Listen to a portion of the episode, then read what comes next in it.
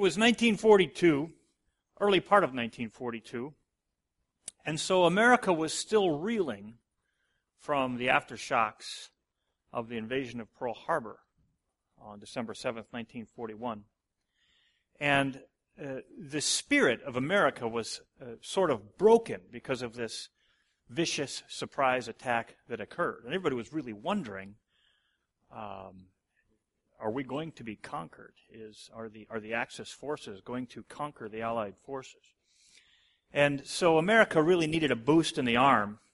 And Japan, on the other hand, was feeling quite confident uh, in their abilities toward victory. And so there was discussion about what could we do to sort of change that, to give, to give that morale boost to America, not just the soldiers, but all of America, the citizens, to feel better about this, and at the same time to shake the confidence of the Japanese. And nobody knew exactly how to do that because it would have been nice to just fly over and bomb Japan, but they were too far away. There were no friendly air bases anywhere within range to get a bomber in that area. And a fellow who was out watching bombers land at an airstrip on the East Coast, they had a they had an aircraft carrier outline painted on the runway so that jets could practice landing on the deck without there really being an aircraft carrier there. And got the idea because he saw bombers, mid range bombers, taking off in that same amount of space. And the thought was born that perhaps bombers could be loaded onto an aircraft carrier, though that had never been done before, flown over close enough that they could reach Japan and drop some bombs. And this became quite famous. You know it as Doolittle Raid, Doolittle's Raid, named after the lieutenant colonel who led that raid, uh, Lieutenant Colonel James Doolittle. And uh, they put together this plan. I, I, don't have time to go into all of the details about what they had to do to modify the planes and, and all of these things, but I want you to understand this. They chose the 17th Bombing Group of the Army Air Corps to be the ones to go on this mission and they couldn't tell anybody what the mission was. It, had, it was very secretive. So what they said was, we need some volunteers to go on a mission. It's going to be a very difficult mission. You probably won't come back. We can't guarantee that you'll come back. You have to consider this a suicide mission. But it is very significant to the war effort for America. And people stepped forward and volunteered for that unknown suicidal mission. The mission occurred on April 18th of 1942. 16 B-25 bombers were loaded onto the USS Hornet. The B-25 is a, is a mid-range bomber. You've seen one if you've ever been down to, uh, to uh, Mitchell Field. The, the, that plane is named after General Billy Mitchell. Um, down in Milwaukee, one of those planes with a twin tail on the back. That's the B-25 bomber. And so they had 16 of those. All they could fit on the aircraft carrier and still have room for a runway because they were 53 feet long and they were about 70 feet wide and they weighed 35,000 pounds fully loaded.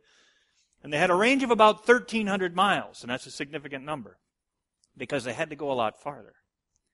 So their mission, when the men were finally told what it was, was to load these mid range bombers onto an aircraft carrier, even though they'd never been done before they were to sneak then a naval fleet with that aircraft carrier, actually two carriers, into enemy controlled waters, hopefully not be seen. Then they were going to launch the bombers from the carrier's flight deck. That had never been done before. They were going to fly without any fighter plane escorts, which wasn't wise. They were going to fly to a target that was too far away to get back from. They were going to drop bombs on Tokyo and some other critical targets, and then hope they could make it to an airfield in China without running out of gas. And then somehow find their own way back. And Doolittle, Lieutenant Colonel Doolittle, believed he would be court martialed for this act because he knew he would lose every plane. And they were less than one year old. All went well in that raid until uh, the fleet, the naval fleet, was spotted by a Japanese patrol boat. And uh, they sunk the boat, but a radio warning had already gone out to the Japanese, letting them know that this fleet was approaching. They were still 200 miles short of where they needed to get to have any, any hope of landing their planes. And they launched them anyway. You know, that group of airmen who stepped forward and said they would go were not the first in history to step forward to a calling. Turn with me in your Bibles to the book of Genesis, chapter 22.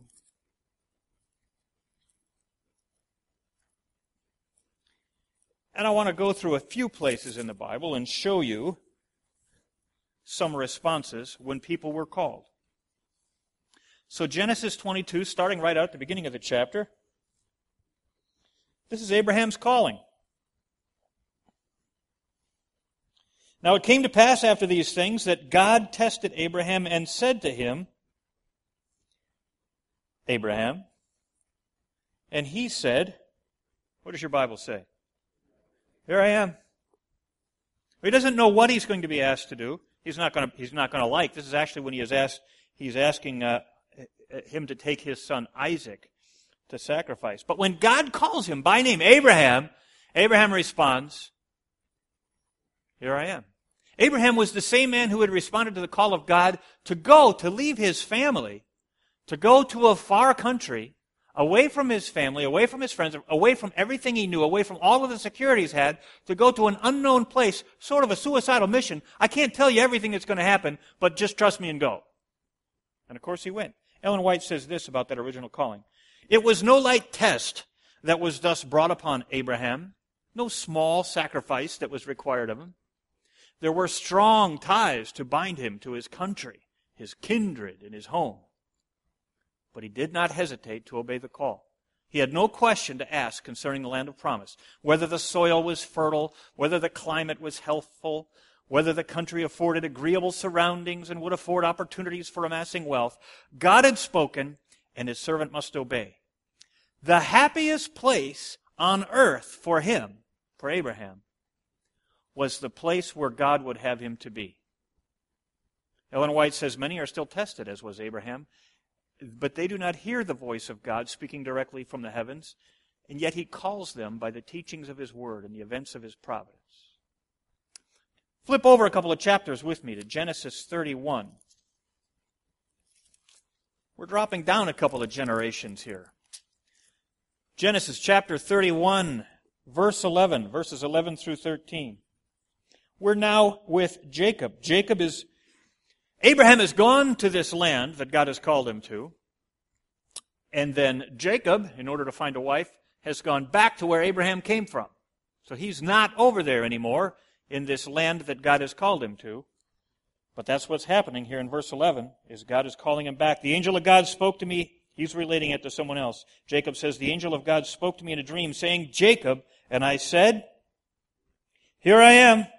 And he said, Lift up your eyes now and see all the rams and all these uh, speckled and streaked. And I want you to, uh, uh, to arise. I'm skipping ahead to verse 13. Arise, get out of this land, and return to the land of your family. In other words, the land where you were born, the land that Abraham was called to.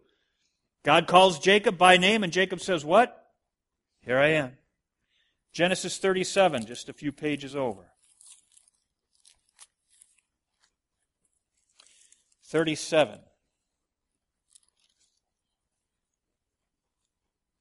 A famous story. You young people remember this one. This is the story of Joseph and his brothers. Joseph of many color fame, the coat of many color fame. And in verse 12 it says, Then his brothers went to feed their father's flock in Shechem.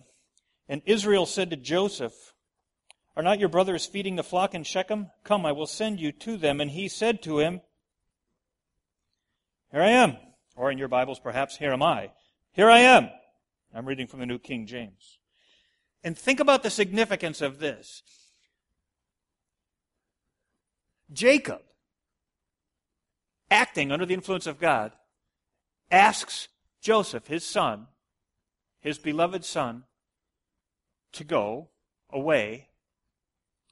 Joseph responds very humbly, Here I am. And think what we know, because we know the rest of the story about the significance of that. He's being called a way where he's going to be taken captive. He's going to become a sold slave. He's going to end up in prison. And then he's going to become a commander in Egypt and save many, many people. Starts out with a simple call and the response Here I am. Genesis 37. Oh, I'm sorry, that's the one we just did. Genesis 46, still in the same book.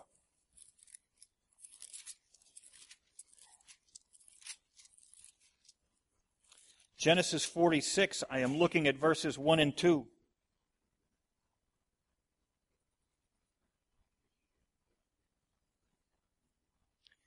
Think about the geography again. Abraham has left his home and his family, has gone to the land he was called to. Jacob left that and went back with Laban and got a wife, actually got a couple of wives. And then God called him back to the land that he had called Abraham to. Joseph had to leave that land in slavery and go to Egypt.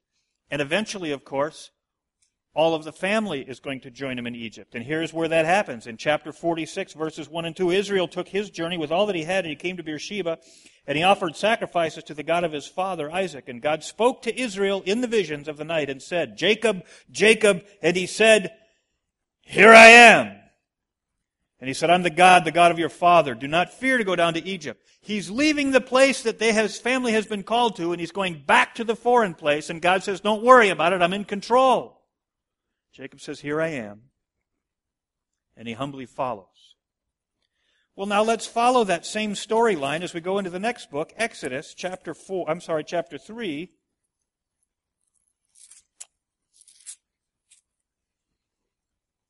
Do you suppose in the midst of all this people might get confused as to where they're supposed to be? God's calling them over here, then they're going back over here. Then he's calling them back over here, then they're going back over here.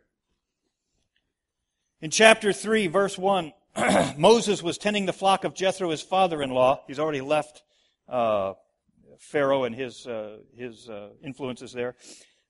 And he led the flock to the back of the desert and came to Horeb, the mountain of God. We know this story well. And the angel of the Lord appeared to him in a what? In a flame of fire from the midst of a bush. And he, being Moses, looked, and behold, the bush was burning with fire, but the bush was not consumed. Moses said, I will now turn aside. I am going to check this out while the bush does not burn. So when the Lord saw that he turned aside to look, God called to him from the midst of the bush and said, Moses, Moses. And he said, Here I am. And Moses receives his instructions to take those people back to the promised land. Back and forth they go. God calling them each time by His will.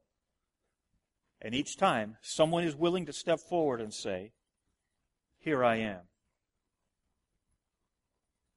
And this time, God calls them to care for His people and lead them back to the promised land. And so they do. And they go there and they have their victories and their defeats. And we know that story well. And so the children of Israel are now in their land, in the promised land, living there. And God is using uh, prophet Judges to lead his people. And we know well the story in 1 Samuel when that little boy who has been dedicated to the temple under the tutelage of Eli is called by God in the night. And God calls him Samuel, Samuel. And Samuel, thinking that it's Eli, runs to Eli and says, What? Here I am, little boy. Here I am, willing to serve, willing to answer, willing to go. And of course, we know that story well, that eventually Eli tells him, That's God speaking to you. Next time when you hear that, say, Speak, Lord, for your servant is listening. Speak, Lord, for your servant is listening. And God gives Samuel his commission. When we go through the prophets, I don't know if you have trouble remembering which prophets are which and which prophets are speaking to whom and that kind of a thing. I found something recently that helped me out. There are two prophets in the Bible that they did their work while the people were under captivity. And that's Daniel and Ezekiel. We refer to that as exilic because the people were in exile. They are the exilic uh, prophets. There are three that were uh, prophets to Judah after their exile and those are Haggai, Zechariah, and Malachi.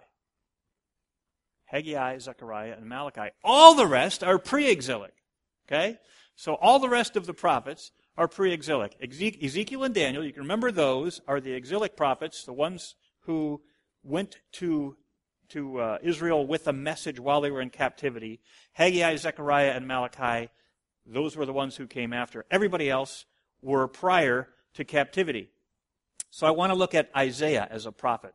Let's turn to Isaiah 6 8.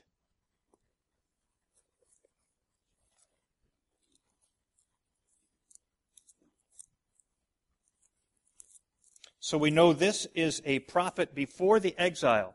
The people are living in the land that God has called them to. They've been back and forth a few times in getting there, but now they have been there. They've been established. They've had kings and, and, uh, and, and people have lived there for generations. But God is warning them because this may not last if they continue in their behavior. So Isaiah 6 8. God is looking for a messenger to warn the people about this. And Isaiah writes, Also I heard the voice of the Lord saying, Whom shall I send? Who will go for us? That's the voice of God. And then I, Isaiah says, Here I am. Send me. And God gives him a message to send to the people. He needs a witness. Isaiah says, Here I am. God wants to keep them in this land, but is warning them that it is not likely to continue if they continue on in their uh, current path. Now I want to shift gears a little bit. I'm going to go to Ezekiel again. He is an exile prophet. He is an exile prophet. And in Ezekiel 22, God is describing uh, some of the difficulties, some of the problems that he's ha- having with the people. He says, Her princes in the midst thereof are like wolves ravening the prey to shed blood, to destroy souls, to get dishonest gain. And her prophets have daubed them with untempered mortar, seeing vanity and divinity, uh, uh, seeing vanity, and divining lies unto them, saying, Thus says the Lord God, when the Lord has not even spoken. The people of the land have used oppression and have exercised robbery and have vexed the poor and the needy. Yes, they have oppressed the stranger woefully. In Ezekiel 22:30, God says, "And I sought for a man among them that should make up the hedge, to stand in the gap before me for the land, that I should not destroy it. But I found none. He found Abraham. He found Moses. He found Jacob. He found Joseph. He found people to do what he needed to do to accomplish his will. But here, as he speaks through Ezekiel, he looks for a man among them that should make up the hedge, stand in the gap. I found none. when God was ready to destroy the world because it had gotten so bad that the hearts and the minds and the thoughts of men were only evil continually, Noah found grace in the eyes of the Lord. God found someone to stand in the gap. When God was so fed up with the people of Israel, who he led miraculously out of Egypt through the Red Sea, fed them with manna, all these things, and they kept turning against him and kept turning to other gods and kept arguing and complaining to the point where God said, I'm going to destroy them all. Moses stood in the gap and prayed for intervention for his people. Daniel got on his knees and prayed for all of his people, for the entire nation. God had people who would stand in the gap, but he also had people who did it. And Jonah, as we read in our scripture reading here this morning was one of those who did not wish to stand in the gap. He wished to run away from the call. He wished to run away from the challenge that God has put before him. There is a, in our culture, there is something that uh, some people with degrees have referred to as partner abandonment. A 2009 study published in the journal Cancer found that a married woman diagnosed with a serious disease is six times more likely to be divorced or separated than a man with a similar diagnosis. Here's what that means, men. When our wives get really sick, we walk away. The study showed that the opposite was true for women. when we men get really sick, our wives stick with us.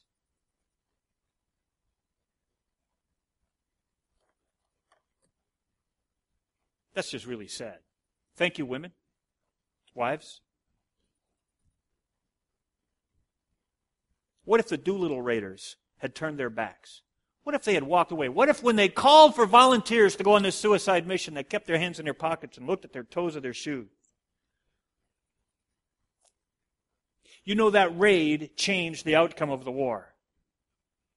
You can do your own studies on it, but it figured into Midway. It figured into what the Japanese naval fleet had to do in response to protect their own homeland.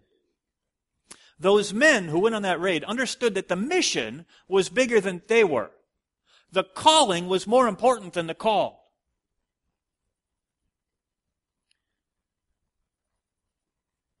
In Isaiah 58, turn there with me. Isaiah 58.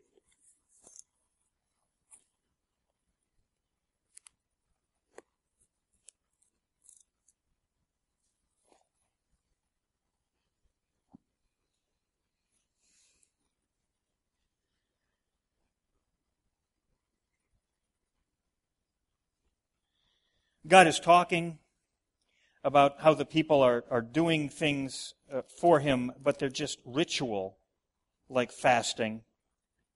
And they're not accomplishing what He really wants. So, starting in verse 6, God says, Is this not the fast that I have chosen? To loose the bonds of wickedness? To undo the heavy burdens? To let the oppressed go free? And that you break every yoke? Is it not to share your bread with the hungry, and that you bring to your house the poor who are cast out? When you see the naked, that you cover him, and not hide yourself from your own flesh?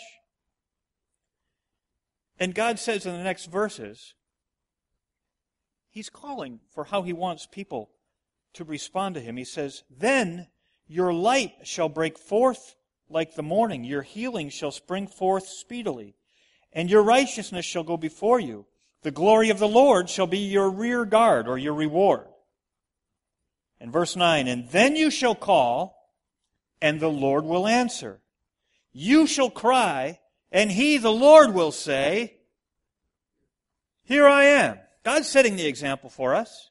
When we maintain a good relationship with, with Him, He is ready to respond when we call on Him.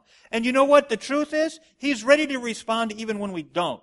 Revelation 3:20 is a verse you know well if you don't recognize it by scripture or by that by that number, you recognize it when I say I stand at the door and knock. Now is that is that God in communion with someone who is responding well to him or is that God waiting for someone to respond to him? That's God waiting for the person who is not answering the door, is it not? But God is being patient. He's saying, I stand at the door and knock. What's the first word of that passage? What is it? Before I. Behold. Does anybody have a different word in your, in your Bible? Revelation 3.20. See if you have a different word for behold. Because it's translated many different ways in many different Bibles. Revelation 3.20. Anybody have anything different? Shout it out. Nothing. Everybody's got behold? It is sometimes translated lo. It is sometimes translated look always with an exclamation mark. It's, it, it, is, it is that exclamation kind of thing. Behold, look, see, it is translated. Hear, it is translated in some versions. Listen, it is translated in some versions. Listen, I stand at the door and knock. And in some version it says, Here I am. I'm standing at your door and knocking. God is there saying, Here I am. Even when we are not setting the example for us. Thankfully for us, Doolittle's men didn't hesitate at the call.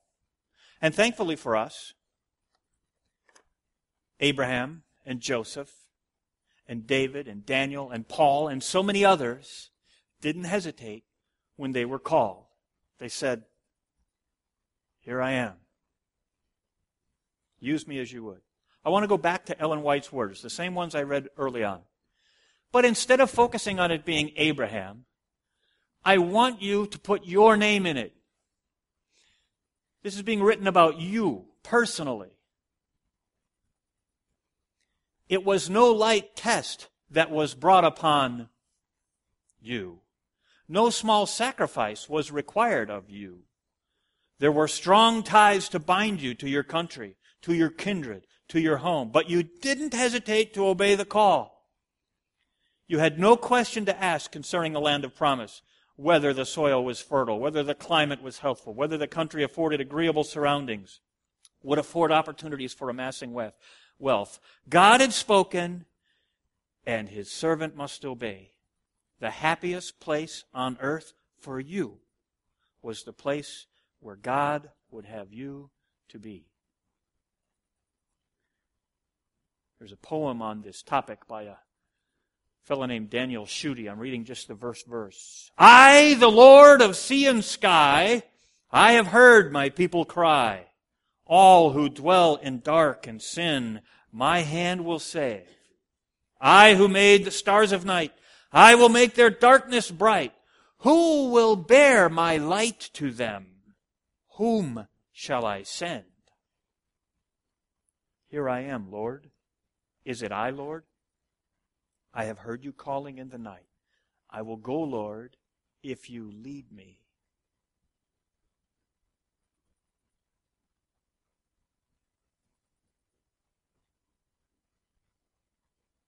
God asks, Whom shall I send? And your answer is Almighty God, help us to shed our own worries and frailties and lacks of confidence. When you call us, help us to be as faithful as these men that we've studied and say, Here I am. When you're looking for someone to send, to stand in the gap, to be your spokesperson, to be your helping hand, to be the example of love and care in a community or to someone who's suffering. Help us to be the willing respondents. Here I am. Send me, Lord. We pray in Jesus' name. Amen.